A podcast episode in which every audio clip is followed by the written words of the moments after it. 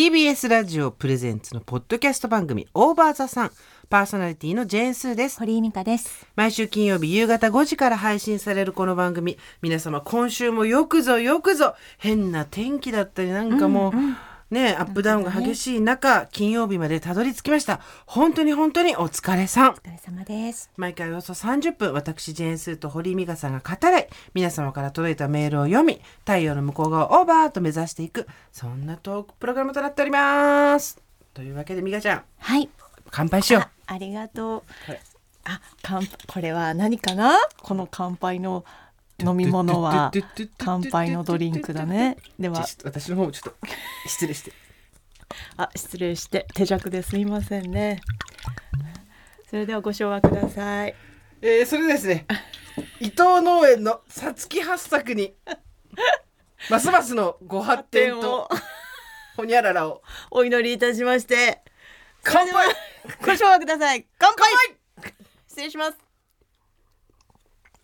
あー、ありがとうございます。体重100%ありがとうございというます。わけでですねあ、美味しいねこれも。これはですね、はいあの伊藤ファームです伊藤農園って言いましたけど間違えました。株式会社伊藤ファーム。伊藤ファームさんの発作中先日のはい堀井さんの、ええ。えーピックアップした夜の農家潰す目的でみかんを集中注文をポッドキャスト番組ですね。したところあの、はい。みかんがもうなくなって、はい。大迷惑をかけた上に、はい。ポッドキャストのランキング何位まで上がったの？16位ぐらいまで行って、あの。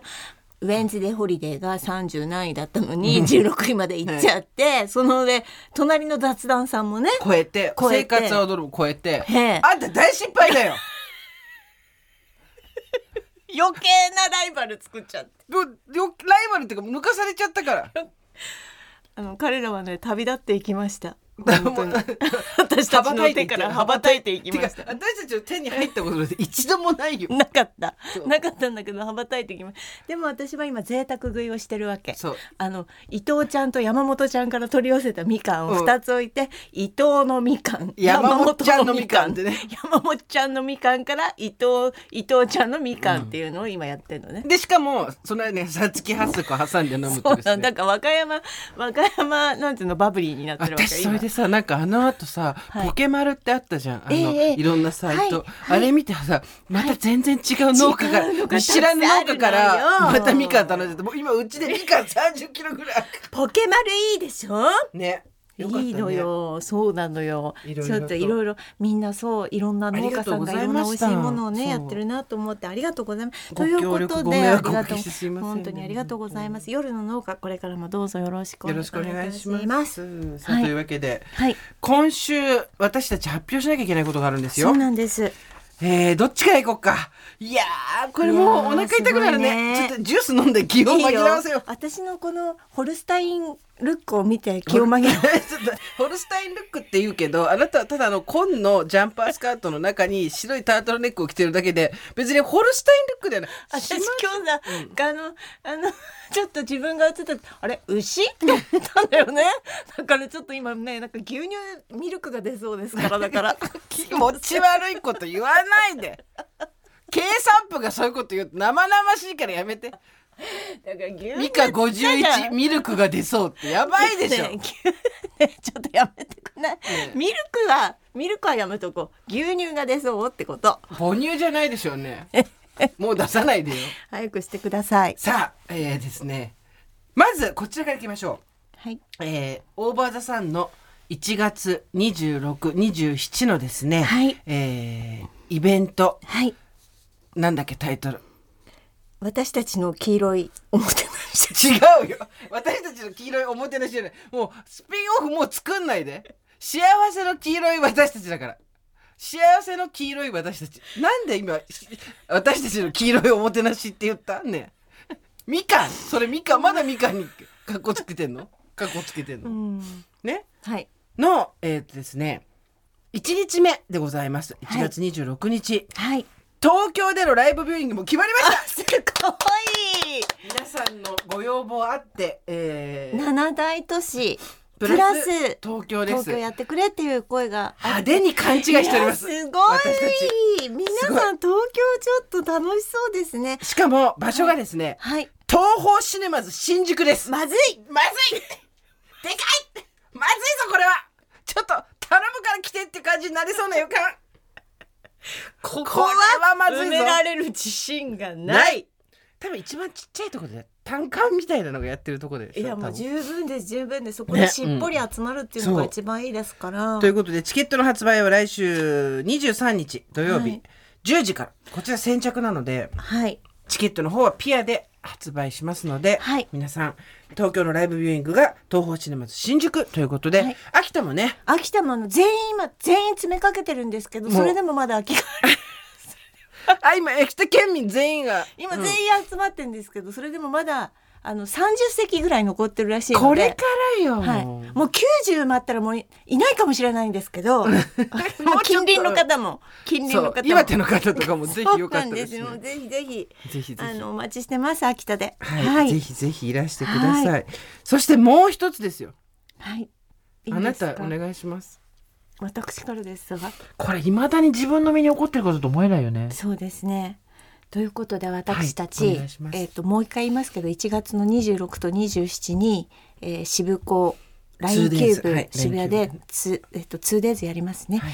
えっとそれにあたりましてえ実は実はなんですけれども2024年1月の19日から2月の12日これはイベントをまたいでですけれども、なんとパルコでの展覧会が決まりました。信じられない。渋谷パルコですよ。すごい渋谷パルコでオーバーザさんのはい。展覧会。何展覧すんのねえーっとそうですね。あのすすーちゃんの習字とかだと。いややったことないし あの私だ長谷川さんの衣装ぐらいしかないよ出せるもん。ね。でもちょっと今まで私たちのまあなんかやってきたものとか、ね。全部楽しめるようなテーマパークにしたいなと思っておりまして、そうなんです渋谷パルコ、えー地下1階のですね、はい。ギャラリー X by パルコでですね、はい。1月の19日から2月の12日までオーバーザさんの展オーバーザさんの展覧会って未だになんだかわかんないんですけどはい。やっていただけるとのことで、はい。ちょっと楽しみですね。こちらはあの事前予約制ということで、はい。あの全日程ですね。はい。あの事前に予約していただいてということです。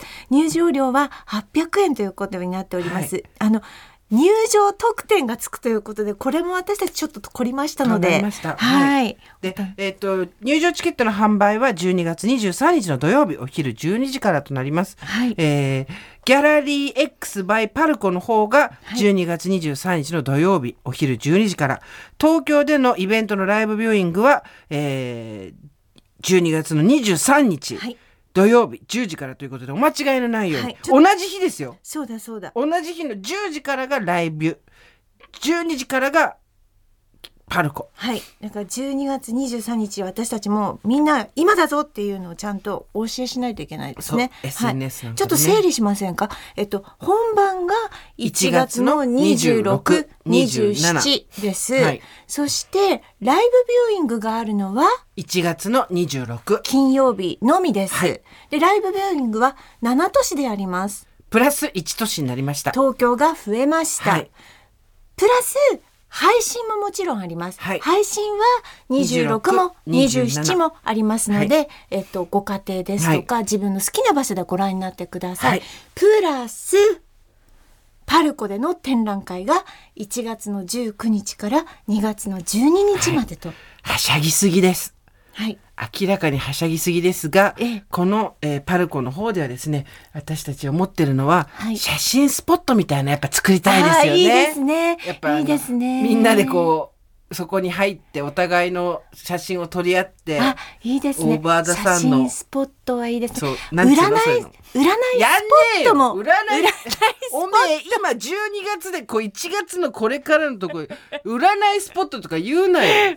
占いスポットみたいなおみくじ引けたりするところもいいですね。あおみくじなんかはね楽しいかもしれないですね。そうですねおみくじ誰が書くの？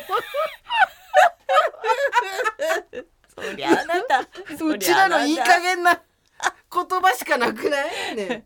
あおみくじ？うん、明日か明後日鳥の糞が落ちるよみたいな。ね。いらないそのおみくじいらない。だからスポットだらけにしましょあのそうですね。外なんかちょっとね写真とか撮った時に楽しい思い出になるように。ああなたのスペースもちょっとあげます。ありがとうございま好すきなのをお飾りになって。わかった。私もいいですか？あもちろんですよ。じゃあ私も好き勝手やらせてもらっていいですか？お嬉しいです。好き勝手な。あのあれこれどこの中学の文化祭に来たのかなみたいな感じのパルコ初のですね。あれ中学のこれ文化研究発表会かなみたいな感じの流れになると思いますけど。あなんか食券とか作りたい。食券？だって文化祭食券あったじゃんいやいやだから別にホットドッグとか売らねえし屋台とかないし。あなた何言ってんの？だからちょっとこれから考えましょう。パルコのギリギリを攻めていくっていうね。そうですね。てか本当にはい。どうしちゃったんだろうねこの番組いねやどうしましょうかね。でもまあ悪ふざけをしたい人がこれだけたくさんいるっていうことなので、はい。同じアホなりゃアホにゃりゃ、踊らにゃちょんちょんですよ。そうそうもう一個そうも言えてない。みんなでで私はあの3月にあのよっちゃんと一緒に気球に乗って宇宙に行って弾けるっ気ていう。球に乗ってでしょ？どこまで？っていうプランがあるので、う。ん私そこが最終かなと思ってます。いやだからさもうちょっと長くできるようにしよう。ね。気球で飛ぶの私マジで反対してるからねあんた本当書いてあれさ風船おばさんは本当に。本当皆さんに見せたいけどさ、うん。あれあれさすごいね。あれ気球ステージに持ってこれない？いやいやいやいやめなさいよもう。そういいんだけどとさてもじゃないけどね。本当にさ鳥がつっついたら落ちそうなやつだったよね。そうでもそれでもいけるんだって、それでも行くんだってさ、ね、ということで皆さん、はい。えー12月23日は、えーいろんなもの取んなきゃいけない時があって申し訳ないんですけれども、はい。ライブビューイングとあと、えーパルコの、えー、と展覧会の方ぜひぜひお気に召しましたらお時間ございましたら晩鐘を送り合わせの上ご来場いただければと思います、はよろしくお願みんいします。なでいろいろ準備してますのでそうなんです。あっちから我々のおばさん文化祭がですね今、はい。頑張ってやっておりますのでですね。よろしくお願いします。ます。ジェーンスーと堀井美香のオーバーザさん。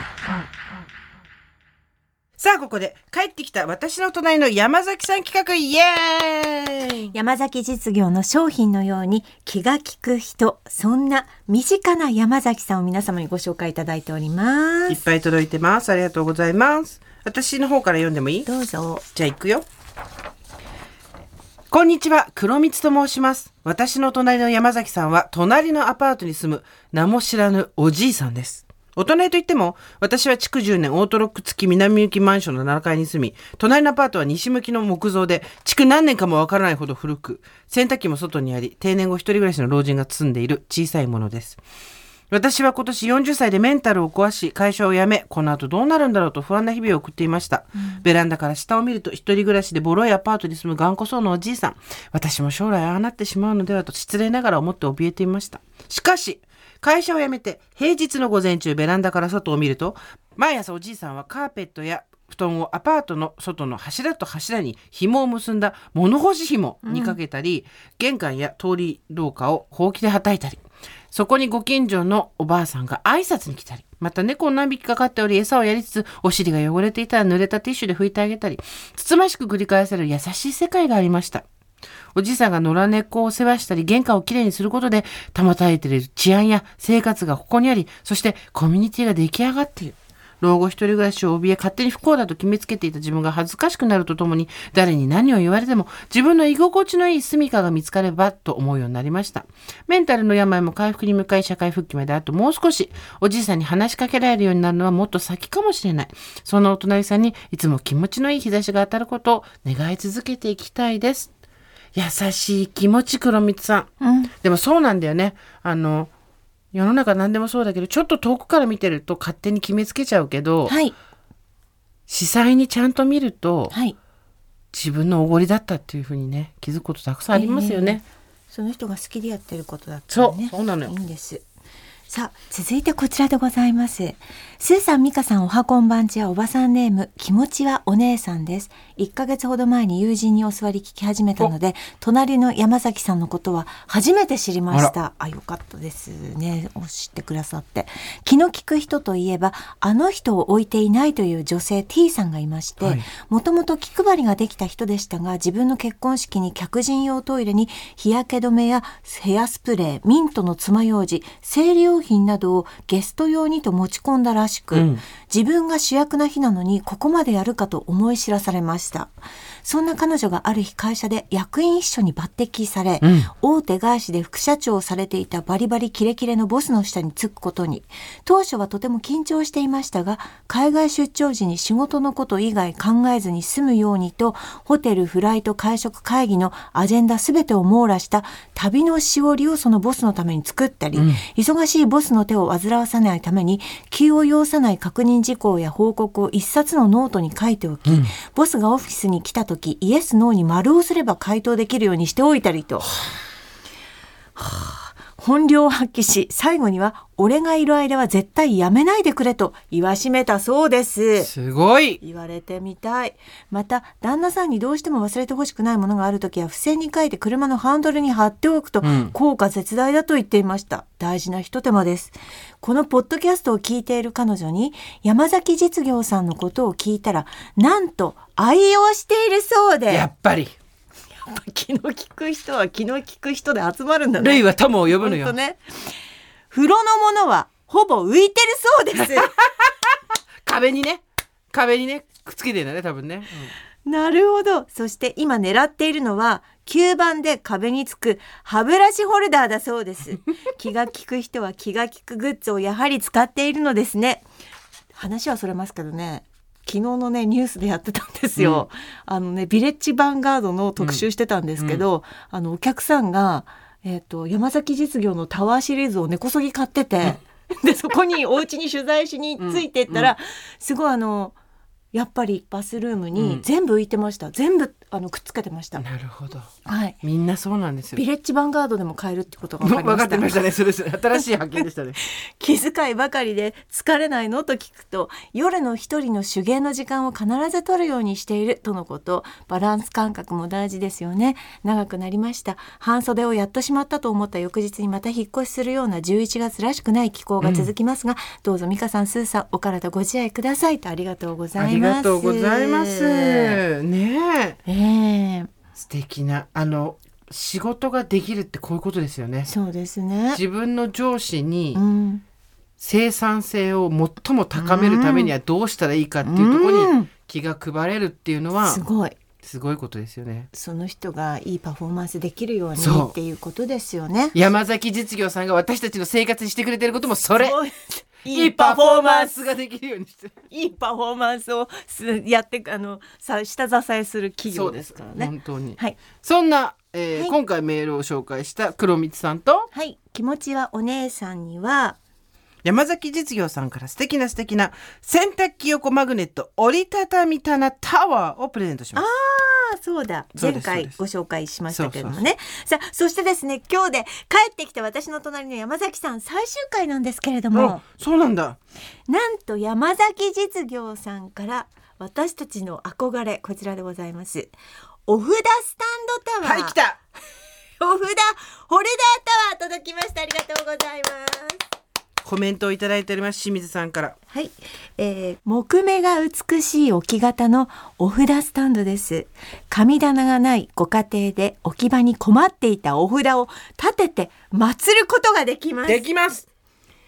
うち実家にベタっと置いてるからよくないね。ちゃんと立て私はね壁に立てかけて棚のとこにあるんだけどスパーンってそれそうそうそう壁のとこによくねうん。立てかけてる。スリットが入っているのでお札の転倒を防ぎます。これ大事。さすが。複数複数のお札を祀ることができるワイドタイプになっております。そしてお札ホルダーです。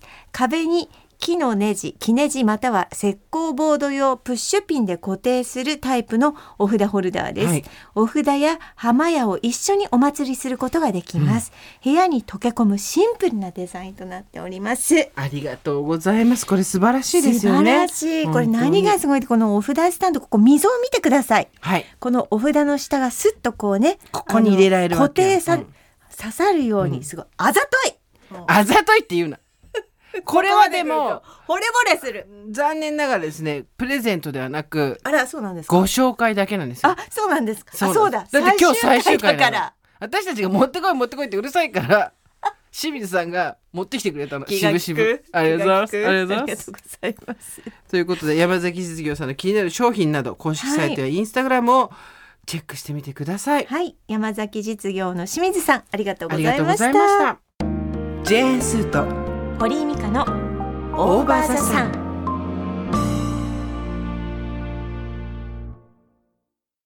さあというわけで今日はなんですけどもともと話をしていたあのー東電 OL のはい。殺人事件の話を、うん。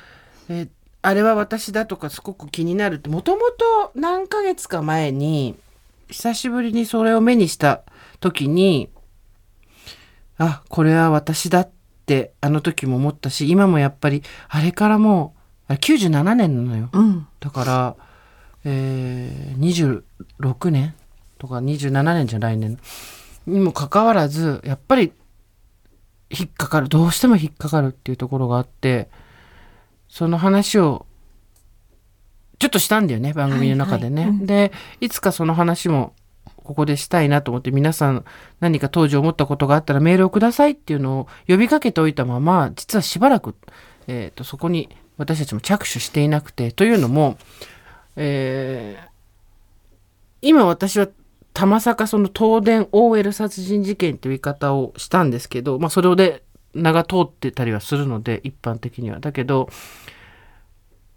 まあその時点からすでにいろんな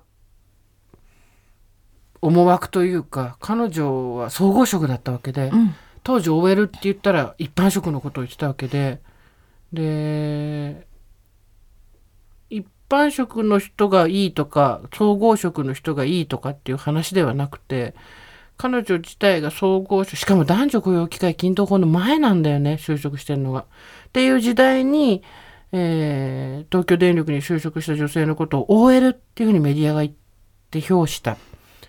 でまあ当時の報道とかを振り返ると明らかにやっぱり状況一致しているし興味本位で人がわーっと集まってるところもあって彼女がそのメディアによってもう一回やっぱり尊厳を、うん奪われたところがあったと思ったんでどうしたらそのさ墓荒らしにならずにね、うん。できるのかなっていうのをこう考えながらやあの時間を随分経ってしまったんですけど今日は改めてちょっとたくさんメールもいただいたので、それを読みながらやってもいいのかなっていうのはありましたしね、うん。ずっと私たちね。でな結局美香ちゃんは覚えてる？当時のことは。あ覚えてますし私はあの久米さんのラジオに、うん。えっ、とそれこそ東電 OL 殺人事件という本をお書きになった佐野さん佐野さんがいらして、うんうん。で佐野さんがゲストでまあ喋ったりとか、だからその当時久米さんとそういう話もしてますし、そうですよね。それはゴビンダが有ゴビンダさんが有罪だった時だったんですけど、うんとそれを改めてまた、えー、と登録を聞いたりしてその当時の状況とかね、うんうん。うん、だからすごくお、うん、でも私ねその時ねえっ、と子供を産んでちょっとこう社会からこう育休でうん。お家に一人でいたから、なんかそのワイドショーの一つとしか見てなくって、うんうんうんうん。その会社の中とか社会の中のその事件に関しては、あんまり記憶がないんですよね。うん。うん。あのどういう事件だったかっていうあらましに関しては皆さん個人で検索したり調べたり本を読んでいただくとしてあとこの中での事件に関しては東京電力女性社員殺害事件殺人事件っていう言い方に一貫していきたいのと、まあ、うんメールでも OL って書かれてるんだけどそこはあえて、えーと東京電力女性社員殺人事件という言い方にしていきたいのとただひあの被害者の女性の名前は A 子さん、ね。あの固有名詞を出す必要はないので A 子さんということにしていきたいのとあとうんと多分今 SNS で聞きながら書き込みながら聞く方もたくさんいるんだろうなと思うんだけど、やっぱりちょっと今 SNS がですね、うん。なんだろうなあのハッシュタグがついてるものであってもやっぱりそそこのカルチャーにない人がうん。発言だけ拾って何かこう、うん。拡大解釈をしたりとか広げたりとかっていうのをしかねなくてそれがまさに私たちが恐れてる本当ですね。その三次被害二次被害の次、うん。そのなんか断片だけ取って断片だけ取ってっていうのがこうリレーされていて全く違うものになってしまったりとかするのでそう。そうそうだから SNS で話さないでとは言わないけど書かないでとは言わないけどうん。そのことを話すときにいわゆるその事件の名前さっき言った東電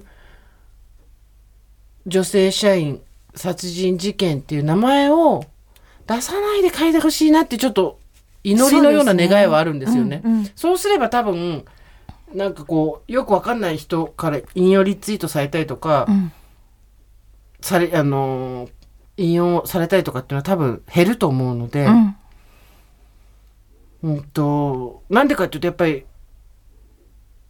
お母様も妹さんも多分まだ生きてらっしゃるじゃないですか。その後全く消息はわからないけれども。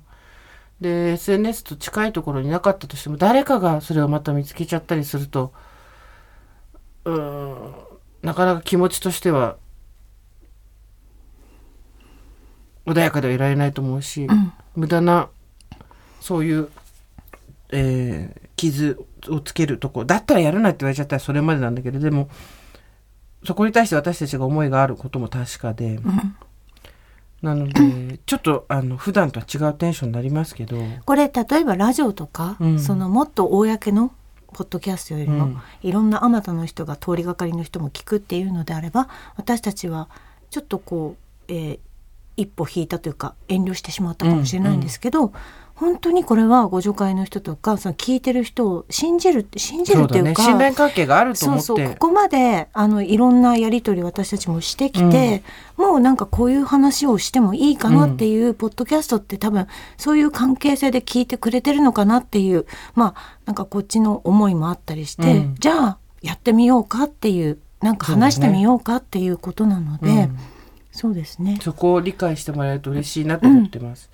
で私はまず最初にその、これがあった時にはい。ちょうど神山町のあたりにすその後引っ越したんですよ。その事件があった97年は私は、えー、24歳うんなんだけど、うんその34年後に神山町に引っ越したんで、うんいわゆる彼女の、えーと立っていたあたりっていうところに歩いて行ける距離にいたんですね、でもそれだってさもうさ何年も経ってたわけじゃん。うん。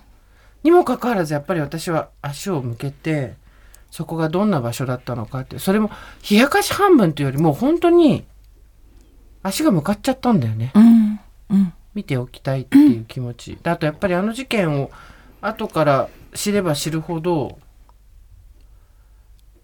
彼女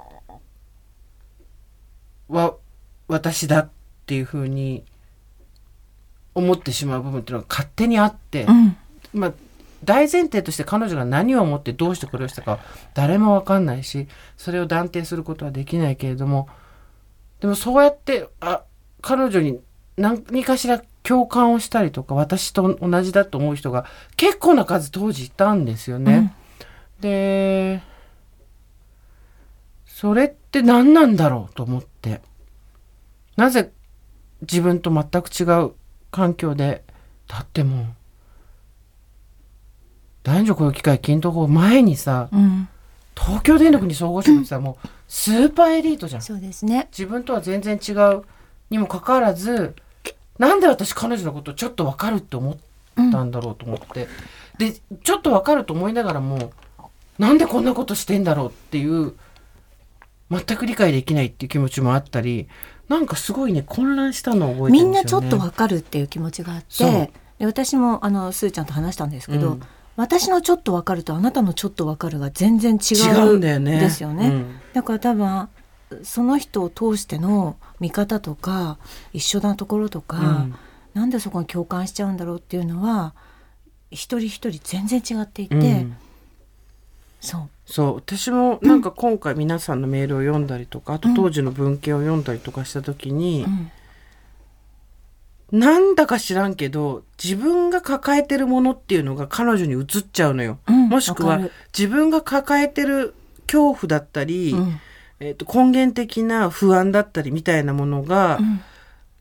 彼女の輪郭を自分の見える角度でしかない状態で映し出すというか照らすというすか、ごいわかる。だからあなたの彼女が分かると私の彼女が分かるは違うんだ違うよねんだと思う。私はもう圧倒的になんやかんや言ったって男に値段をつけてもらうとか男に求められるとか、男からお金を取れるようなことがないと女性としては不完全だ不完全なんじゃないかっていう思いが多分当時すごくあって今も完全にはそれは払拭できてないそんなこと絶対ないって思ってるけどそれ自体はやっぱり払拭できてない男の人に性的に承認されるっていうことが女の価値を決めるっていうのをどっかで思ってるところがあってでそれがやっぱりすごい刺激されたと思うんだよね当時は。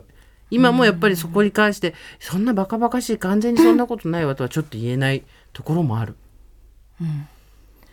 私はまたそれが違ってて、うん。私は多分まあその人自分のことがすごい嫌いだと思ったの、うんそれは自分と照らし合わせてね、うん。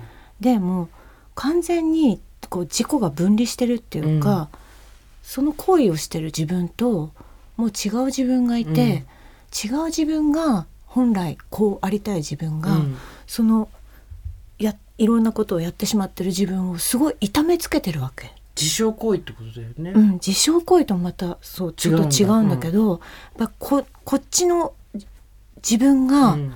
どんどん痛い目にあって、うん。こう良くない方向に行ってることで自分が落ち着くの。うん。うん。うん。それは本来の自分と違う自分が存在してるから、うん明らかにこう区別をつけたくって、うん。どんどん落ちていく自分を見てほっとしてるっていう。うん。そんなにそんなにひどいことではなかったけど多分そういう気持ちになったことって何度かあって、うんうん。それは辛かった時とか、でなんだろうその何かのこういけない行為をする時にこの人は毎日こういろんなねその毎日こう外に立ってっていうことをしてたわけじゃないですか、で定期的毎日毎日決まった男の人っていうことをやってたわけでしょ。なんかこう嫌いな自分だからまた次の日も同じことをして上書きしていきたいの。うんうんうん。なんでなんかその多分自分がこうちゃんと自分の中でやりたかったこととかどうにもならなかったことを否定された自分みたいなのがうん周りの環境にあって、うんそこに行けなかった本来の自分に行けなかった、でその人たちになんていうのあのその人たちに何くそと思ってなんかそういうことをしてるんではなくってもう完全に自分が負けてて。うんなんか自分と戦ってる感じ。うんうんはいうん感じ方が全然違うんだよね。うん、私はそその考えには思いもよらなかったし、うん、だから自分の不完全っていうところを彼女が照らしてくるのかね。多分そうだと思います。ね、そうだよね、ん彼女の存在が自分の不完全を照らしてくるんだろうな。うんそうあのーこんなにも長く多分語り続けられてるものもないし、小説が桐野夏夫さんに書かれたり、うん、あといろんな人が本をね佐野さん以外にも書いたりしてて、まあ、うん。男性と女性で全く見方がまた違って。ねこれね私その久米さんに佐野真一さんでね、うん。ずっとドキュメンタリー、それを追っていて全部ルポで本当にいろんな人の話を聞いて、うん。本を何冊もまとめられたこの事件に関して、方の登録を聞いたんですけど、なんかまあずっとやはりゴビンダが有罪か無罪かっていう無罪だっていう話でこううん進んでいくわけ、うん。でこうだった検察がこうだった。でなんか私がその時に黙ってるんですけど、うん。もちろん2人の会話にあんまり入らずに。なんで彼女こんなことしちゃったんですかっていきなり聞いたの、うん。うん。なぜか、うん。なぜか。でもそれがすごい疑問だったんだろうね、でも佐野さんはいやーそれはね分かんないんですよね、つってもうゴビンダの話に行っちゃったわけ、うんうん。だからそれをこのこの前その登録を聞いててあ面白いな面白いなって言ったら変だけど、私はすごくその人がなんでこれをしたのかっていうところに気持ちがいってた、うん。でもその男性2人はもっとそうじゃないところを見ていたんですよねきっとね。そうだと思います。だからあの事件のその男性と女性でも切り取り方も違ったし。そう。あのまずこの落ち件の大きなあのー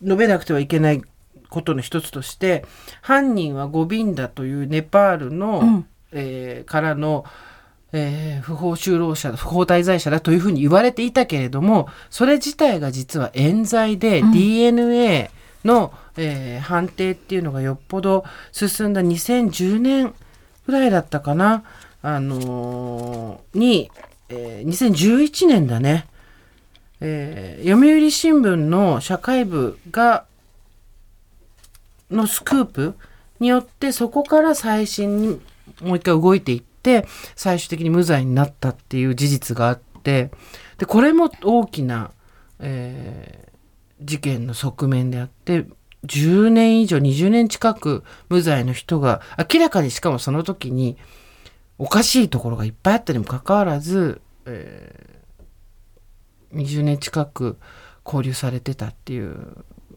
のも一つ絶対に忘れちゃいけないことではあってそして真犯人が捕まってないんですよね。っていうのもある。でその佐野さんの本なんとかだとやっぱりその最初はなぜだその結局なんでかっていうとさここがやっぱり人間の下水とこなんだけど彼女が特にバックグラウンドに特徴のないうん渋谷の丸山町で立ってた人が殺されただけだったら多分こんなニュースになってないわけじゃん。うんでそれが昼間は東京電力っていう一流企業でしかも総合職で OL をやっていた人がっていう、なんでっていうここがやっぱ全てをセンセーショナル過剰にセンセーショナルにしてたとこがあるわけじゃない。で男の人は多分分かんないんだと思うんだよね。うん。それよりやっぱりそのゴビンダさんが、うん。本当は無実なんじゃないか冤罪なんじゃないかっていう方に興味がやっぱり向いてくんだと思うんだけど。佐野さんもすごく調べた調べたんだと、うんうんどうしてそれを彼女がやっていたかってことを調べた。だけどやっぱ分かんなかったんだよね、うん。でそれはずみんなも分かんない。うん。みんなが分かんないことはやっぱり彼女の心しか分かんないし、うんうんそれはスーちゃんも私もなんで知ってしまったかっていう理由がそれぞれ違うように多分誰も行きつけないところなんですけど、ただ彼女がうん照らしてくるものっていうのがあるのは圧倒的に女の人なんだと思う。うんそうだと男の人が自分自身を顧みて彼女に何かを照らされるってことは、うん。この事件の彼女に何かを照らされるってことは多分うん。ないんだよね。だから分かんないのままで終わりか、私たちは彼女がどうしたかは分かんないけどなぜか私の蓋をしておきたいところに彼女が明かりを照らしてくるっていう、もうもちろんお二人がそのゲストトークの中でうん私が聞いた時に分かんないんだよねって言って終わったっていうのはまあ触れちゃいけない。きっと女性のこういうところに触れちゃいけないんだろうなみたいな、あの男性としての気持ちもあったと思うんですけど、でもそうですね。深くそこを考えることはななかったかもしれないでしかもその総合職で企画部の経済調査室副長だったのに OL ってつけたわけじゃないですか。うんそうですね。ね、だそこもすごい彼女にとっては無念だったろうなと思うんですけど、うん。なんかやっぱ今より今も変わんないんだよ。正直社会を読むとそんな変わんないんだけど。でも今よりもっと露骨だったから。うん。ざわついたところはいっぱいあったんだろうなみんなの心に。今も報道とかもねちょっとひどかったしね、うん。うん。ちょっとメールをね、はい。あのいただいてるので読みましょう。読みますか。はい。えっ、とまずこちら。こんにちは。48歳のおばさんジュンと申します。いつも楽しく拝聴しています。私たちが語らなくてはいけないトピック。東京電力女性社員殺人事件についてメールします、はい。あの事件が起きた当時私はまだ大学生で変なおばさんが起こした身から出たサビの事件と冷めた目で見ていました、それから社会人になり四半世紀を超えて働き続けている今彼女のことを思い出すことがあるのです。私が働く業界は男性が多い業界です。30代半ばを過ぎた頃から部下を持つ管理職の立場に立つことが多くなり管理職の中で女性が私一人だけということもあります。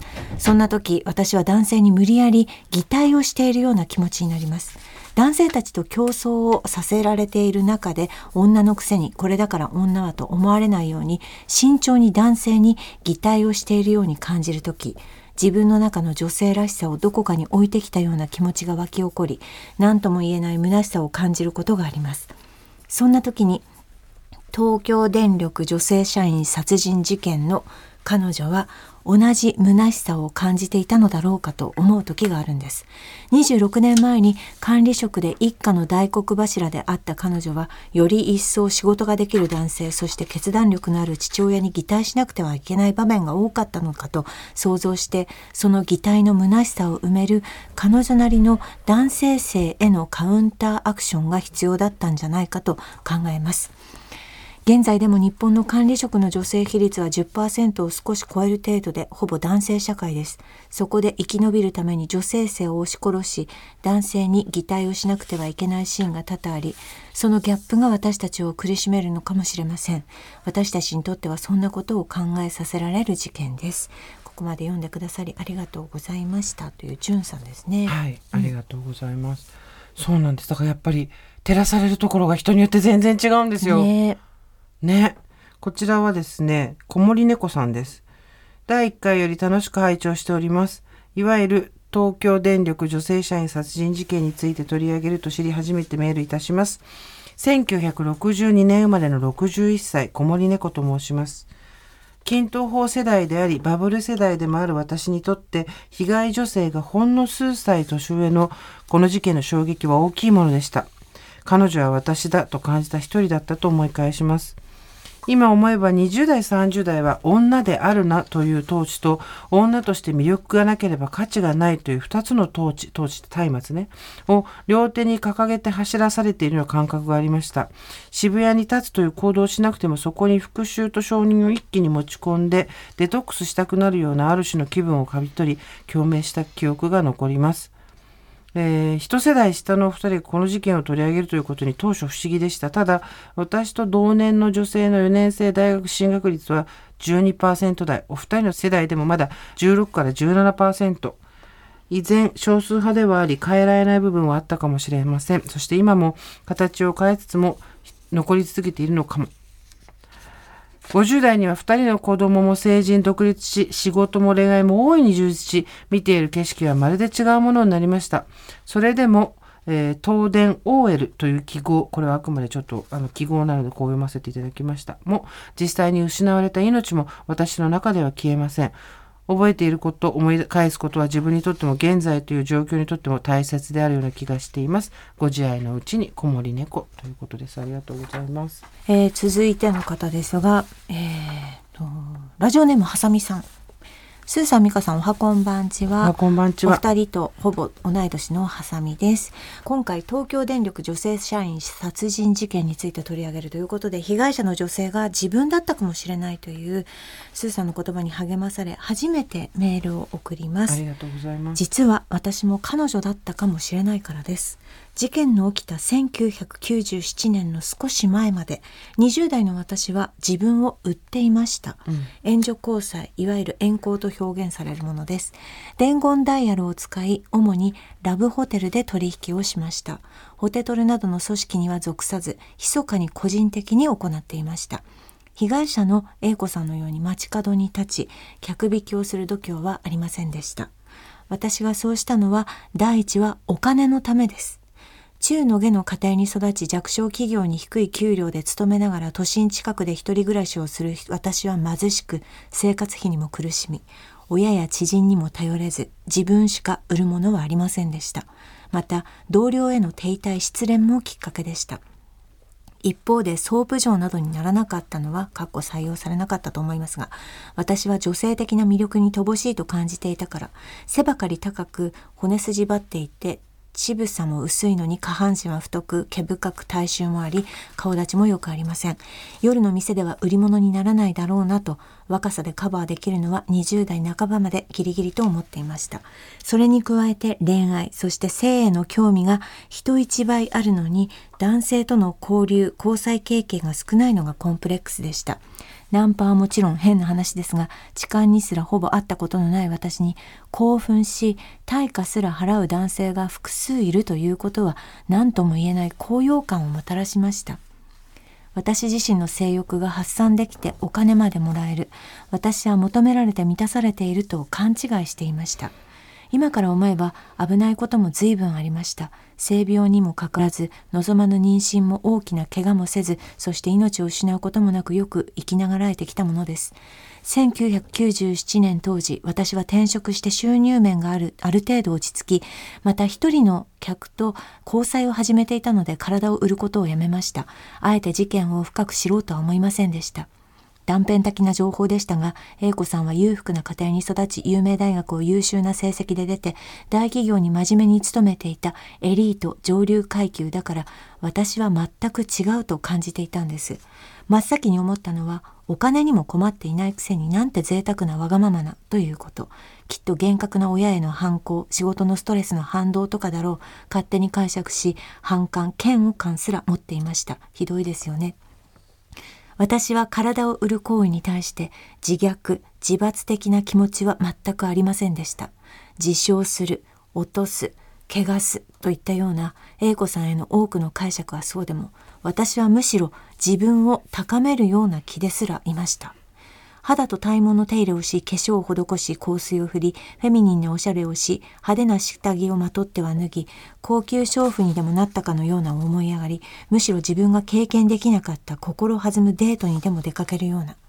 今、歳月が流れて改めて思うのは、英子さんと私はそんなに違うのだろうかということです。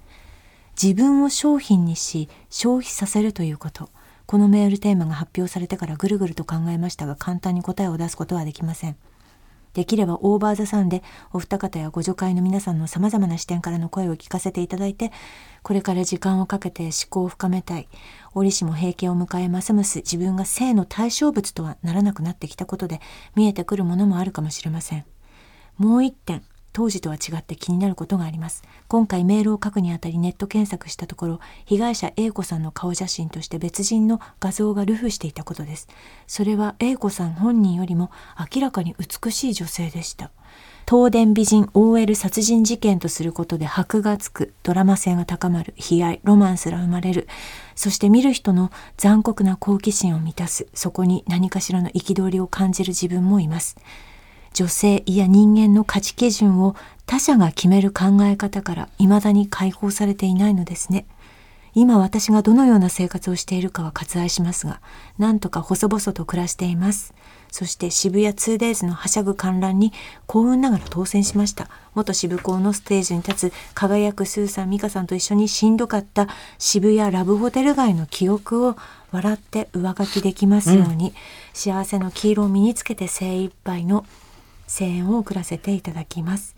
長々と書き殴り失礼しました。今回あの頃のことを初めて自分の外に出しました。当時の暗い記憶に封をしていたようで嬉しい作業では難しい作業ではありましたが書けてよかったと思っています。良いきっかけをありがとうございました。ということですね。こちらこそメールしてくれてありがとうございました。ありがとうございます。はさみさん。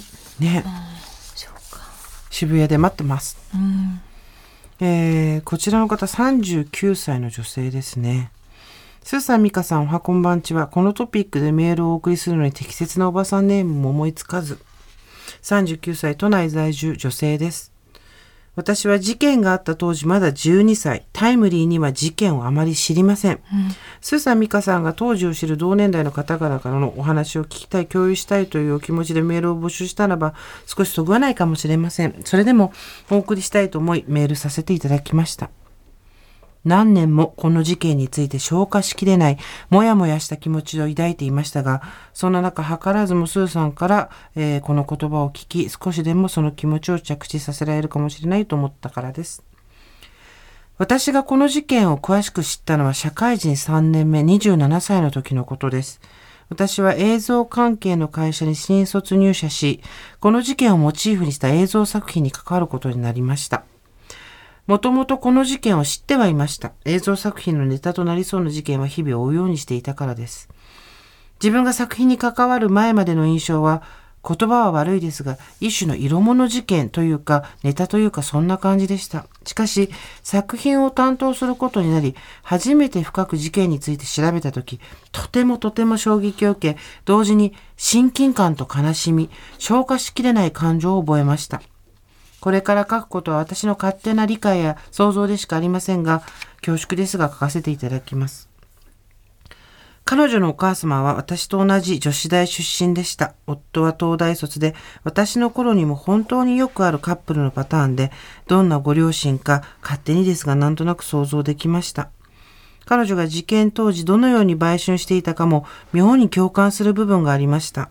例えば、顧客情報やその日の顧客数などを事細かに手帳に記録していたこと、一日の客数にノルマを課していたこと、売春の前にコンビニで毎日同じものを購入し飲食すること。私はこれを知った時、彼女は自分でコントロールできるものを精一杯コントロールしていたんだなと思いました。自分にもものすごく身に覚えがあったからです。会社や家族、プライベートでは自分でコントロールできないもので溢れていて、唯一自分で自分にノルマを課し、達成できること、それが売春だったんだなと思いました。当時私もちょうど仕事の重圧と激務、そして仕事上で非常に親しくしていた相手の死を経験した直後でした。私は体力、気力ともに落ち、食事があまり取れなくなりましたが、その時1、2ヶ月で信じられないくらい体重が落ち、よくわかりませんが、それをきっかけに自分にカロリー制限のノルマを課すようになりました。自分の体が唯一自分でコントロールできるものだと感じていたからだと思います。私はそのままどんどん痩せていき、拒食症のような状態になってしまいました。かっこ今は元気です。この事件の被害者の方の行動は、そんな私と妙にシンクロしているように思えました。この人はもしかしたら私だったかもしれない。そんな気持ちを抱いたことを覚えています。ちなみに、82年生まれキム・ジヨンという作品の中で、高学歴だが子育てを機に仕事を辞め、育児に専念する母親が、私が自分で選んで達成できることはこれしかないからと、中学レベルの数学の問題集を一心不乱に解くシーンがあるのですが、これを読んだ時にも同じ気持ちを感じました。よく事件について調べた上で鑑賞した担当映像作品は、私から見るとやや被害者の方を色物扱いしているようにも見え、とてもモヤモヤしました。当時のニュースや論調を見ても、エリートの精神崩壊、女性エリートの裏の顔など、センセーショナルで、彼女は本当にこんな理由で売春をしていたのかなと、同じ女性として疑問に思うものばかりでした。そんなモヤモヤを抱えたまま、私は今年39歳になりました。被害者の方と同じ年です。そして仕事上で責任のある立場についています。悲しいですが映像業界は業界的にセクハラパワハラも多く、激務です。現状は少し改善しておりますが。彼女と同じく見込んで親の死も経験しています。その上で改めて思い返すほど思うのです。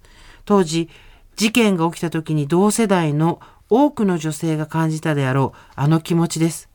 私が彼女だったかもしれない。彼女のような状態に簡単に陥ったかもしれない。あの場所に立っていたかもしれない。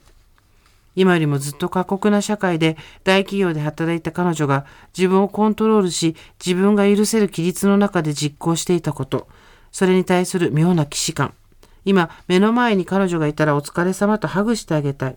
お門違いで何を言っているのと本人に言われてしまいそうだけど、ハグしてあげたい。そう思います。そして今もそのような苦しみのもとにいる方がいたら、どうか浮上できることを社会がそのような環境になることを願ってやみません。長くなってしまい、なおかつまとまらず恐縮ですが、この事件に関して抱いていた気持ちをシェアさせていただきます。最後まで読んでくださってありがとうございました。年末年始お忙しくお過ごしかと思いますが、どうかお二人が幸せなハッピーホリデーを過ごせますように願っています。ということで、39歳都内女性の方。このハグしてあげたいっていうのは多分ね、自分のことなんだよね。うん、多分。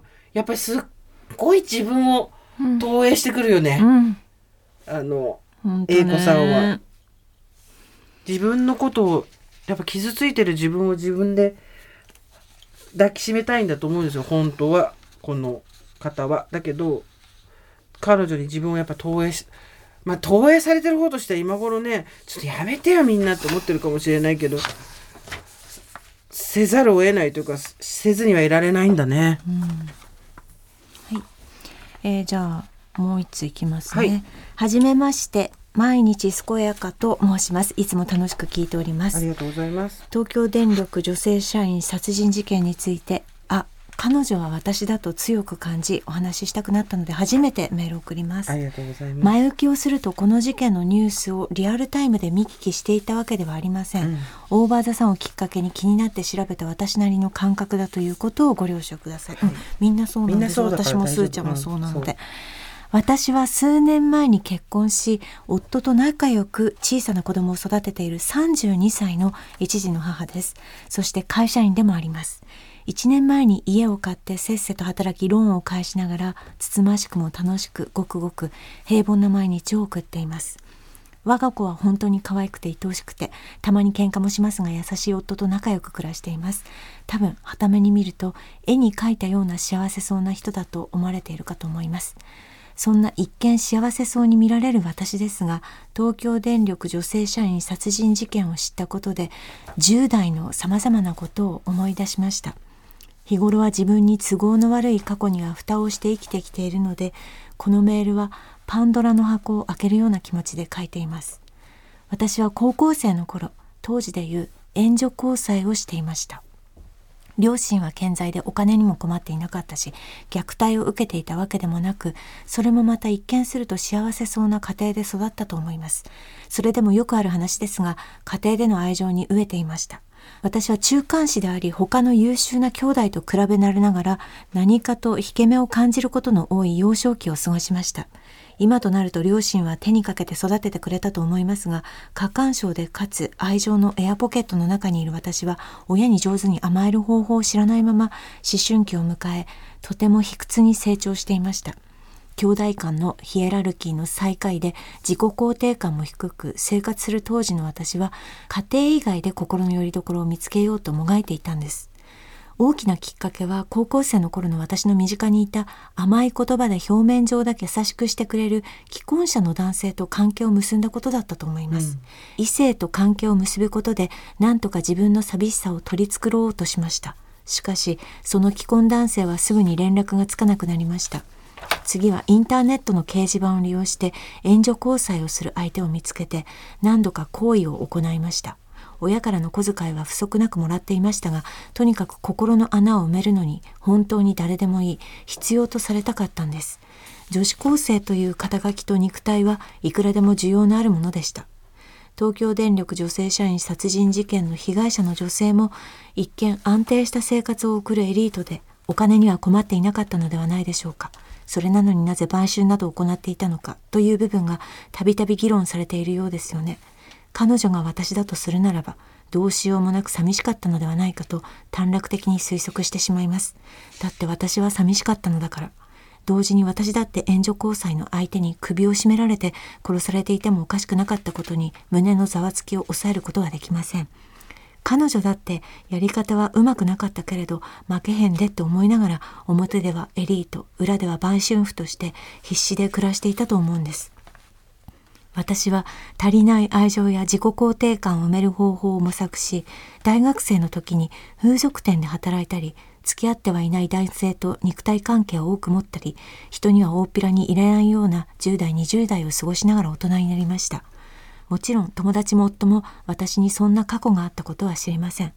私が次にオーバーザさんにメールを送るときは違うメールアドレスから違う名前でただの一児の母会社員であるリスナーとしてメッセージを書くでしょう。それくらい後ろめたさのある過去について話をしたくなったのか。東京電力女性社員殺人事件に自分を重ねずにはいられず文章に起こすことで整理をしたかったのだと思います。そしてスーさんに頑張ったよと背中を叩いてもらい美香さんにそっかそっかと受け止めてもらいたくなりました。自分を削ることでしか寂しさを埋められなかった私ですが大人になった今こんな風に人に甘えたくなったのかもしれません。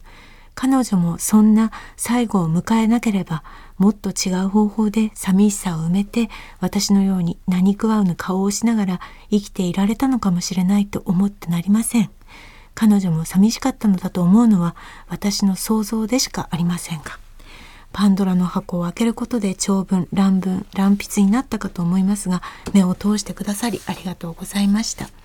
周りにもオーバーザさんリスナーを公言している友人がいるのでこのメールを送るにも少しドキドキしています。東京電力女性社員殺人事件の彼女は私だったかもしれないけれど私は今何とか生きているのでそれを伝えられて少し肩の荷が下りた気分です。ご助会員の皆様担当とはいえ暖かくしてお過ごしくださいませ。どうぞご自愛ください。毎日健やかさんです。ありがとうございます。あの寂しさを埋めるっていうことを彼女は今毎日健やかさんはこれはあくまで私の勝手な想像でしかないですがって言ってたんですけどあの中村うさぎさんがうん「私という病」ってこれ本当名著なんで今もうはい。中古でしか売ってないんですけどもうあの重版してくれると思うんですがもしタイミングがあればぜひ読んでいただきたいと思うんですけどこの中で彼女は彼女で全く違う受け取り方をしててちょっと読んでもいいですか？大丈夫だよね。えーちょっと読ませてください。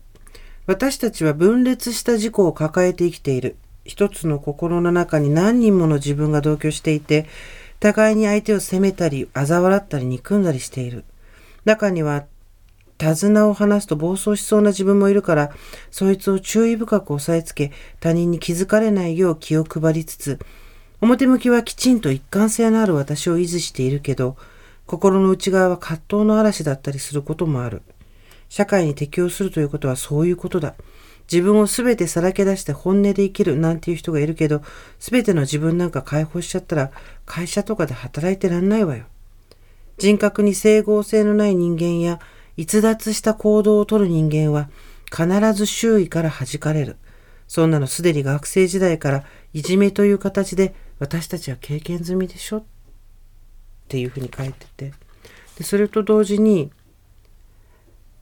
世の中には体を売る女たちはきっと心ならずもやっているのであろうという思い込みがある。もちろん経済的理由やその他の事情によって本当に心ならずもやっている女たちだって多数存在する。が一方で私のように自分が男の性的欲望の対象になることに関して自分自身の主体性を確保したいという動機を持つ者もいるんじゃないか、書いててどういうことかっていうと、うん。その男たちから一方的に性的対象として扱われることに対して怒りや屈辱を感じそれが自分が無理やり受動的な立場に怒られることを許せないからっうん。ていう解釈をうん。うさぎさんはしててなんかその彼女が値段がすごく安いうん。っていうその価格にばばらつきがあって値段がすごく安い人もいたっていう時に、まあ、当時の論調としてはなんでそんな安い値段でっていうふうに言われてたんだけど値段を決めてたのは彼女なんじゃないかと。うん。つまりそこにあったのは何円でもいいからやってくださいじゃなくてお前は2,000円でいいやお前はいくらでいいやっていう相手の性欲に値段をつけたんじゃないかっていうのはうん。上野千鶴子さんなんかは本で言ってたけど、そのだからやっぱりすごいのよ。照らすんすよ。うん。ものすごいえあ勢いであ照らしてくるんですよ。こっちのうん。大きな穴だったり生きる指針だったりっていうの。をまだキム・ジヨンに近いっていうのはちょっと今回メールを読んで初めて、はっって思ったけどあの時のザーザーにやっぱ近いよね。あの次のメールいきますね。スーサミカさん、おはこんばんちは。おばさんネーム、おふとんです。サテスさんと同級生の東京在住41歳です。いつも楽しく会長しております。早速ですが、今回のメールテーマ、東京電力女性社員殺人事件のことを聞き、初めてメールしました。当時、えー私自身が中学生だったこともあり、意味もわからなかったのか、実はあまりショックにも切実にも感じることがなかったように思います。その数年後、大学生の時に授業かな授業か何かのきっかけで、えーノンフィクション作家の佐野真さんが書かれた東電 OL 殺人事件を読み、そこで初めて大きな衝撃を受けました。夢中で数日で読み終え、読んだ後にいても立ってもいられなくなり、事件現場の深センのコンビニやアパートの辺りをうろうろ歩いたのを覚えています。そうだ、深セン、深セン。彼女のようにエリートでも秀才でもまだ働いてもいなかったのですが、大学を出たら社会の勝ち負けの中に入っていかなければならないという不安や、女性であるということのジレンマを生きて感じていた当時、そういったものに押しつぶされながらも、抗ってもがいて生きた彼女の姿に少し憧れのような気持ちを持っていたような気がします。その後に書かれた桐野夏夫さんのグロテスクにも彼女をモデルとした人物が描かれていますが、それも読み、やはり彼女は私、私たちなのだと思いました。その後、私は就職して結婚し、子供も生まれ、彼女とは環境も境遇もまるで違う人生を歩んでいます。それなのに、彼女が渋谷の街に立ち続けた理由が年々分かってくるような記載するのです。自分の人生を生きることの難しさ、やるせなさ、そんなことを考えます。未だになぜこんなにこの事件の被害者の女性に心惹かれるのか、正直自分でもわからなく説明が難しいのですが、彼女が亡くなった39歳を超えてもまだ彼女と共にこの社会、世界を生きているような気がしています。うん。うん、当時は分からなくても年々なぜ彼女が立っていたのかが分かるような気がしてくるっていうのはねえ何とも言えない気持ちになるね。なんか敵が分かんないっていうか、うん、な何何に何が原因でそうさせたのか全く分かんないですよね。私たちの推測でしか言えないよね。そう。何と戦ってたわけでもないんでしょうし何だろう。ね。うん。それはやっぱりでも何か思うことがある。みんなが女性の方が、うん、あって思うことが共通して世代を超えてあるんだとしたら、それはやっぱり男性社会ってことだと思うよどうしても。そのそれをなんだろう。認めたくない気持ちも私の中にはないわけではないんだけれども女の人だけがあこの人自分だったかもって思う何かがあるっていうことはやっぱり、社会の仕組みの問題なんだと思うけどね、うん、うん、どうしても。えーと、本当にたくさんメールをいただいたんですけれども、はい、えー、ちょっと私たちがその冒頭にこの東京電力女性社員殺人事件の話に入る冒頭に言ったことちょっとつながるかもしれないんですけどね。うん、ねはい、えーと、とスーさん美香さんいつもランニングしながら楽しみに聞いております。寒くて足がつるおじさん41歳です。はい。先日の放送で東京電力女性社員殺人事件について取り上げるとお聞きして以来悩みましたが思い切って初めてメールします。お二人が被害者と自分を重ね合わせて思うことについておっしゃっていましたが私は被害者のご遺族と重ね合わせて考えていました。実は私はおよそ20年前に父を殺人事件で亡くした犯罪被害者遺族です。当時私は大学生で現場となった実家は大変な騒ぎになっていたことを思い出します。父の事件は当時新聞やニュースにはなりましたが私たち平凡な家庭には身に覚えが全くなく手がかりがつかめないまま結局犯人は捕まらず今に至っています。確かこの東京電力女性社員殺人事件は冤罪で真犯人がわからなかった事件だと思います。ご遺族の無念さや辛さはどれほどのものか同じ立場を経験した者として少しだけ理解できるものの負った心の傷の大きさは計り知れません。犯人に対して抱く気持ちとしてこれは私だけかもしれませんが早く捕まってほしいという気持ちがある一方でもう捕まってほしくないという気持ちがあるんです。前者は愛する家族を殺めた犯人への憎しみとこの事件にけじめをつけたいという思い。私たち家族を悲しみのどん底に陥れた犯人がこのままで良いとはこれっぽっちも思っていません。一方で後者はやっと落ち着いた心の整理を蒸し返されたくないという思い。なぜ父が殺されなければならなかったのか。なぜ我が家を狙ったのか。なぜ自分は父を救えなかったのか。犯人は人を殺して平気なのかなど。これまで何万回も自問自答し折り合いをつけて心の整理をしてきました。犯人を許すことは絶対にできない。でも、犯人が捕まれば自分の父親を殺した存在を認めることになるし感情は蒸し返され平静は保てないと思います。その時自分は耐えられるのだろうか。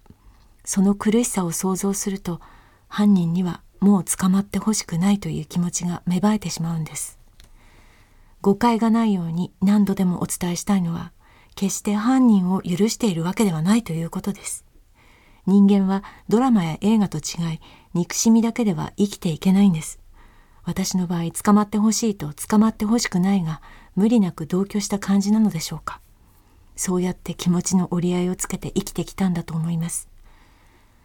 東電事件のご遺族も同じように気持ちの折り合いをつけながら生活されているのかもしれません、うん、そんな私ですがあれから20年が経ち結婚して子供がいてもう何もなかったかのように普通に笑って生きています。父の事件は私にとって大事なことですがもう過去のことです。今更改めて人に言うようなことでもないし父には申し訳ないけれど忘れてる時の方が多いです。でもそれでいいと思っています。父はきっとそれを許してくれていると思うんです。自分の息子が苦しみの中に生きることを父は絶対に望んでいないからです。私にとって20年前の犯人が捕まることと今の生活どちらが大切かは言うまでもありません家族揃って普通に暮らせることがどれだけ素晴らしいことなのか20年前の犯人が今の幸せを壊すなら捕まらなくてもいい。僕はこの普通がいつまでも続くことを願ってやみません。子供にはじじがなぜいないのかまだ教えてはいません。子供が成人した時にきちんと場を設けて使えようと思っています。ここまでお読みいただきありがとうございました。重くなってたらすみません。表現上まずい箇所があれば変更省略していただいて構いません。正直今までこの話題は極力避けていたんですが年の離れた妹も最近結婚してようやく一区切りがついたのでこの経験が誰かの心に届けばと思いメールしました寒い時期ですのでご助会の皆様もどうぞご自愛くださいませ。かっここれ言ってみたかった。よろしくお願いいたします。と。はい。ありがとうございます。ありがとうございます。本当にありがとうございます。うん、辛かったと思う。だってずっと黙っててこうやって文にするとまあいろいろ思い出すでしょう。ね。ね捕ま犯人を許せないけど捕まってほしくないっていう気持ちもあるっていうのは本当に当事者じゃないとわからない気持ちだし、うん、私たちが離れがちになってしまう視点だよね。うん、すごく。本当ですね。うんそうなんです。今回いろんなメールをたくさん、全部は読み切れなくて申し訳なかったんですけど、うん、結論付けるとかじゃなくて、うん、みんなの心のどこが照らされたのかを結局は開示し合う形になったのかな？うん、ね。本当に。忘れられない事件だけどご遺族のことを考えたらやっぱりそうですね、他者がそんなことを言ってはいけないんだろうなっていうのもよく分かりました。うん、うん、なんかすごく蓋を開けてしまったんですけど、うん、なんかみんなその開けた蓋ってどうしたらいいかはなんなんとなく自分たちで、ね、そうだね、うん、でもさっき着せずして美香ちゃんが言った何と戦ってるのかっていうことに関しては気力体力がある時に目を開けなきゃいけないのはあるよね。うん、あとやっぱもう一つどうしてもその誤認逮捕があって無罪になった犯人とされていたゴビンダさんが外国人だったっていうこと、うん、当時の日本とかもそうだったけど外国人の労働力っていうのものすごい頼ってるにもかかわらずそうですね。そこに対して本当に真摯に日本人の被疑者だった場合と同じようにしてたのかとかさ、うん、いろんな問題がこれ全部入ってるわけですよ。そう、ね。うん、そうなんですけど私はちょっと久しぶりにこのことに考え考えてやっぱりでもやっぱ変わらず英子さんは私を照らしてきますね。私の中の大きな穴を。うん、うん、と思いました。いやそう。なんかわからない時ってさこうもがいてどんどんこう泥沼にこう足引っ張られる感じってあるじゃないですか。うんうんうん、なんかそうわからないってなんか致命的ですよね。な今何？そうそうなんです。ごめんなさい。でも実行に移したとこはすごいなとは思うよね、私はね。ヘタレだから私はやっぱりうじうじ思ってるだけで実行に移さないもん、でそういう凄さもちょっと感じました、当時なかったうん。印象としては、そうですね。本当に立ったのすげえなとは思いましたね、うん。ということで皆さん、はい。メールたくさんありがとうございました。ありがとうございます。といったところで今回はここまでにしておきましょうオーバーザさんでは皆様からのメッセージお待ちしております。送り先は番組メールアドレス over.tbs.co.jp アルファベット小文字で over です。はい、あの皆さんからですね、デパートと私も待ってますんでよろしくお願いします。えっ、と、来週22日金曜日夜8時からインスタライブ定例会ございます。はいえっ、と、ヒヤスンス、うちもね、根が生えてきましたよ。あ、本当？はい、あの、はいおと去年のやつねあ、。ちょっと私もヒヤスンス、はい、いろいろ皆さん頑張はいりましょう。ということで、今日は本当に長々お付き合いありがとうございましたありがとう。ございました。それではまた金曜日の夕方5時、大場座さんでお会いしましょう。ここまでのお相手は、堀井美香とジェーンスーでした。オーバー。TBS ポッドキャスト